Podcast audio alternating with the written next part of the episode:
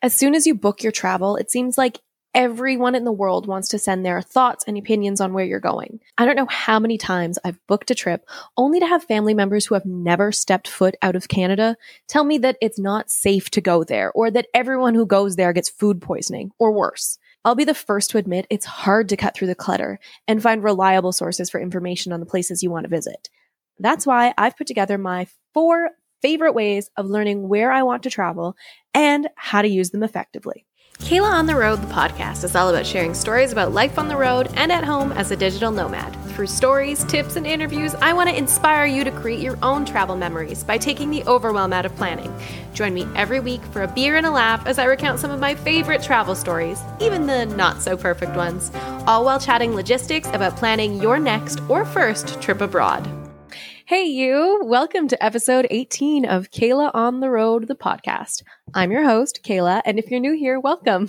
I'm back in my office this week getting ready for a month of rehearsals before Andrew and I hit the road for the end of November and all of December to go visit my family in Winnipeg. While doing a bit of planning, specifically for our two weeks of required quarantine once we get to Winnipeg, I've been thinking about all of the ways that I can see the city from inside my Airbnb.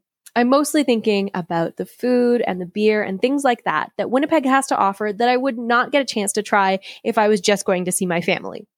Obviously, we have a lot of people saying, don't waste your money, just buy groceries and things like that. But what's the fun in that? So I put together my top four places to search for information while traveling for you and how to use them effectively. Sit back, grab a drink, and join me for a while. Today, I am drinking wine. Weird. I know. I'm usually a beer person, but I celebrated Oktoberfest with some friends this weekend and had a little bit too much Marzen. And so I'm staying away from beer for a bit. Anyways, today's wine is called Zaffi. It's an organic Chardonnay from Argentina. And yeah, I, I, truth be told, I already broke into it. Uh, last night was bachelorette night and I wanted some wine while I drank. Also, I was supposed to record this yesterday. So yeah, cheers, my friend. I'm not a wine connoisseur, but I really like this wine. It's a really interesting Chardonnay because I find it really crisp and smooth, but also very tropical. And I kind of associate that with Sauvignon Blancs most of the time, but this one is really good, the Chardonnay. So, anyways, let's get right to it.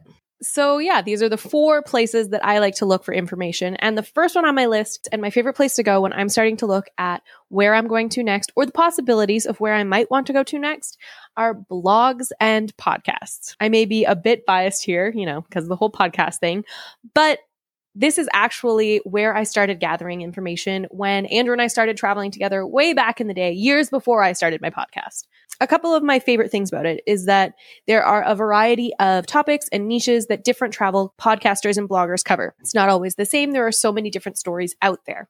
Things like couples travel, solo travel, solo female travel, digital nomad travel, things like that. You can find it all. Every group has a different style of travel, and therefore every blog or podcast that you're going to check is going to be a little bit different. My favorite is Adventurous Kate. She's into solo female traveling and has been doing it for years. So she's kind of an expert. So whenever I look at blogs, I like to look what she has to say. I know that most of the time that I'm traveling as a couple, but as a female, there is a difference when it comes to safety in certain regions. And she is great at covering how to stay safe, how to keep vigilant and things like that, how to prepare beforehand. And I just think that she has a really good perspective on that. Um, one of my favorite couples travel podcasts is called The Traveling Taverners. And I think I've mentioned them on the show before, but basically they're a couple who have jobs back at home. They have a home base, but they travel in the off times whenever they have time off and things like that. And so their perspective on travel comes from the point of view of someone who always comes back home. So I think that their perspective on travel is a little more similar to mine and Andrew's as opposed to someone who may be on the road full time all year round. I think it's really important with blogs and podcasts to find someone that you really identify with and agree with if you don't agree with this person or you don't have the same type of lifestyle as this person, then you're going to end up wasting a lot of your time learning about things that you'd never think of doing or enjoy doing. So how do you find someone that you like? Keywords are your best friends. Most travel bloggers and podcasters that I follow or have come across know their niche. So they are really good at working those words into their podcast. Words like solo travel, female travel, couples travel are all great broad starters. But if you want to get more specific, try something like adventure travel or traveling by water or beer tour in name of country or off the beaten path travel, road trip in such and such a country. The list goes on. Another reason why I love blogs and podcasts is because once I know that my travel style matches theirs, they become a great resource for future travels and travel inspiration. And they put giant ideas and goals in my head for where I want to go next. They're also real people, which is great. They may actually answer your questions on things like Instagram and Facebook.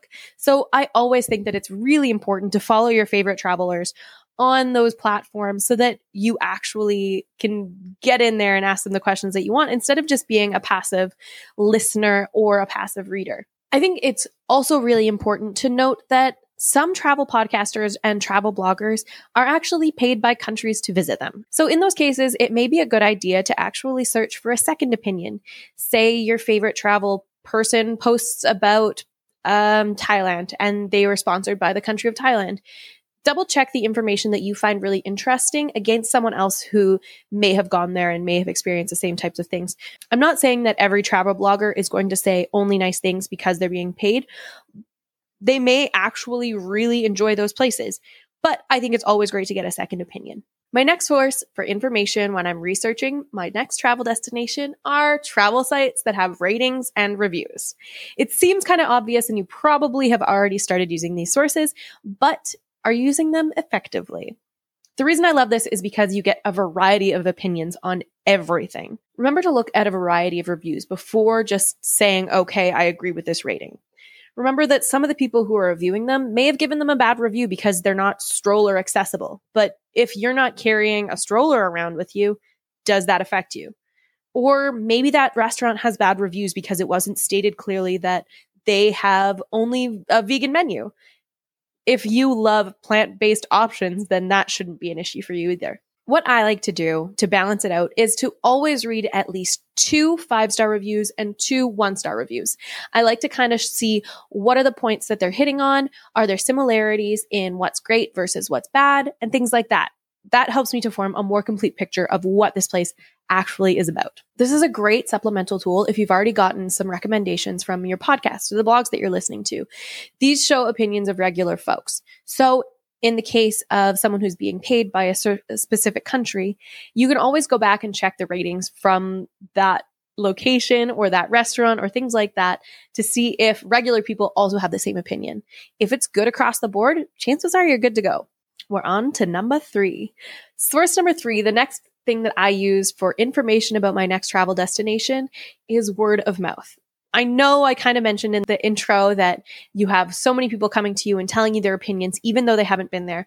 This word of mouth that I'm talking about is word of mouth from people who have actually been there. Your circle is wider than you think. And just mentioning where you're traveling to next to a friend may actually connect you to their cousin who visited a couple years back and loved it, or to the other friend who just came back from there. Posting on Facebook, Instagram, things like that are great to say, Hey, what's up? I'm going here. I have this much time. What do you think I should do? Maybe you won't get specific answers, but you may have people tag their friends and say, Hey, can you help this person out? The moment that I mentioned that I was going to Thailand, I actually got a bunch of my brother's friends come to me and message me on Facebook and things like that, telling me that they recently attended a wedding there. They gave me advice on the best local beer to drink, which elephant tours were ethical and which ones weren't. And they told me that it was a great place to get tailored suits, which is something that Andrew was really interested in. They even gave me recommendations on which specific places to use if I wanted to get something made. My favorite thing about this is that I know these people or I'm friends with the people that know these people, which means that it's easier to get a really realistic view of what you're going to encounter there. You're not going to deal with a lot of people either overselling or underselling things you get real perspectives from people that you know and trust. For me personally, a personal recommendation always carries more weight, especially if it's someone that I know that I am a person that travels like them in the first place. Depending on when they went, it can actually also give you more accurate depictions of what the prices look like or cool spots to go. Maybe new things have come up since some of these travel blogs that you're listening to or travel podcasts and things like that. Whereas a person who just came back from this place is going to have a little bit more perspective on what it is that's still there, what it is that's open, what's cool, what's hot, what's cheap and affordable, things like that. The downside to word of mouth is that sometimes the people who have been recommended to you by friends or family are not interested in the same types of travel that you are. That doesn't mean that they're useless though. It just means that you have to pick and choose your questions if you're going to talk to them. For example, if your friend's cousin did a road trip through Italy, but you don't want to drive and just want to know what their favorite spots and regions are, those are great questions to ask. What food is a must try? What city should they avoid? Things like that. Just because you're not traveling the same way that they did didn't mean that you can't get some information out of them. Obviously, you don't need to hear about gas prices or the little motels between places, so you can just skip over those things. We've made it to the end.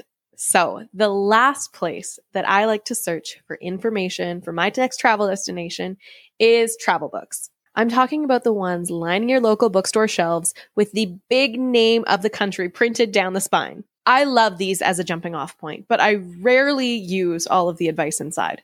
These guys here are great if you know absolutely nothing about the country that you're going to, or if you want a bit more context on the historical, cultural norms of the place. I've actually purchased quite a few. I have my Germany one, a Costa Rica one, a Thailand one. And contrary to what I thought when I bought them, I actually didn't touch the book after I arrived at my destination. Usually these books come from a more educational standpoint. And although they have recommendations inside on restaurants and hotels and things like that, they have way more information on museums and historical tours. This is great for fact-based people, but if you want opinions, this is not the resource for you. Info like this restaurant serves British pub food with a twist is a good starting point, but is the food good? Is this their idea of British pub food or is it actually authentic? That's where you need to do a little bit more research and things like those rating websites come in really handy for things like this. These travel books can also be a little bit biased and are usually ghostwritten. Most of the time, the editor has the final say on what makes it in and what doesn't, as opposed to something like a travel blog or a podcast where someone is sharing all of the information that they think you really want and need. But I do love them. I usually go through mine whenever I buy it, highlight the things that I want to do, highlight the things that are free because this is a really great way to find out what things are free and what things are paid. And it gives me an idea of things that I may want to put on my list and look for later. So that's it. Those are my four places that I go when I'm researching my travel. I just want to point out that everyone is different and you may have a different way of traveling and doing things. And that's great. I personally have found these ways to be super effective. And this is what Andrew and I do whenever we're starting to plan. I also want to say that there is such a thing as too much research. Part of the fun of travel is the unexpected, the events and the places that pop up that you wouldn't have expected, that you weren't planning on. Those are the stories and the unique experiences that shape who you become and who you are as a traveler.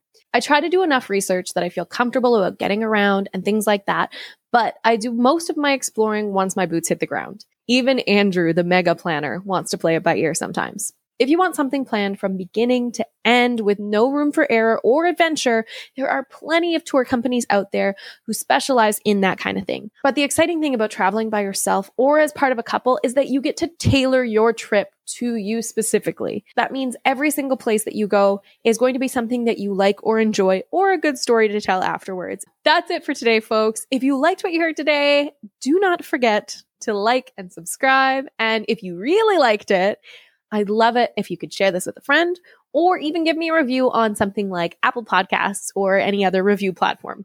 I hope that you have a great idea of where to start your research for your next destination now.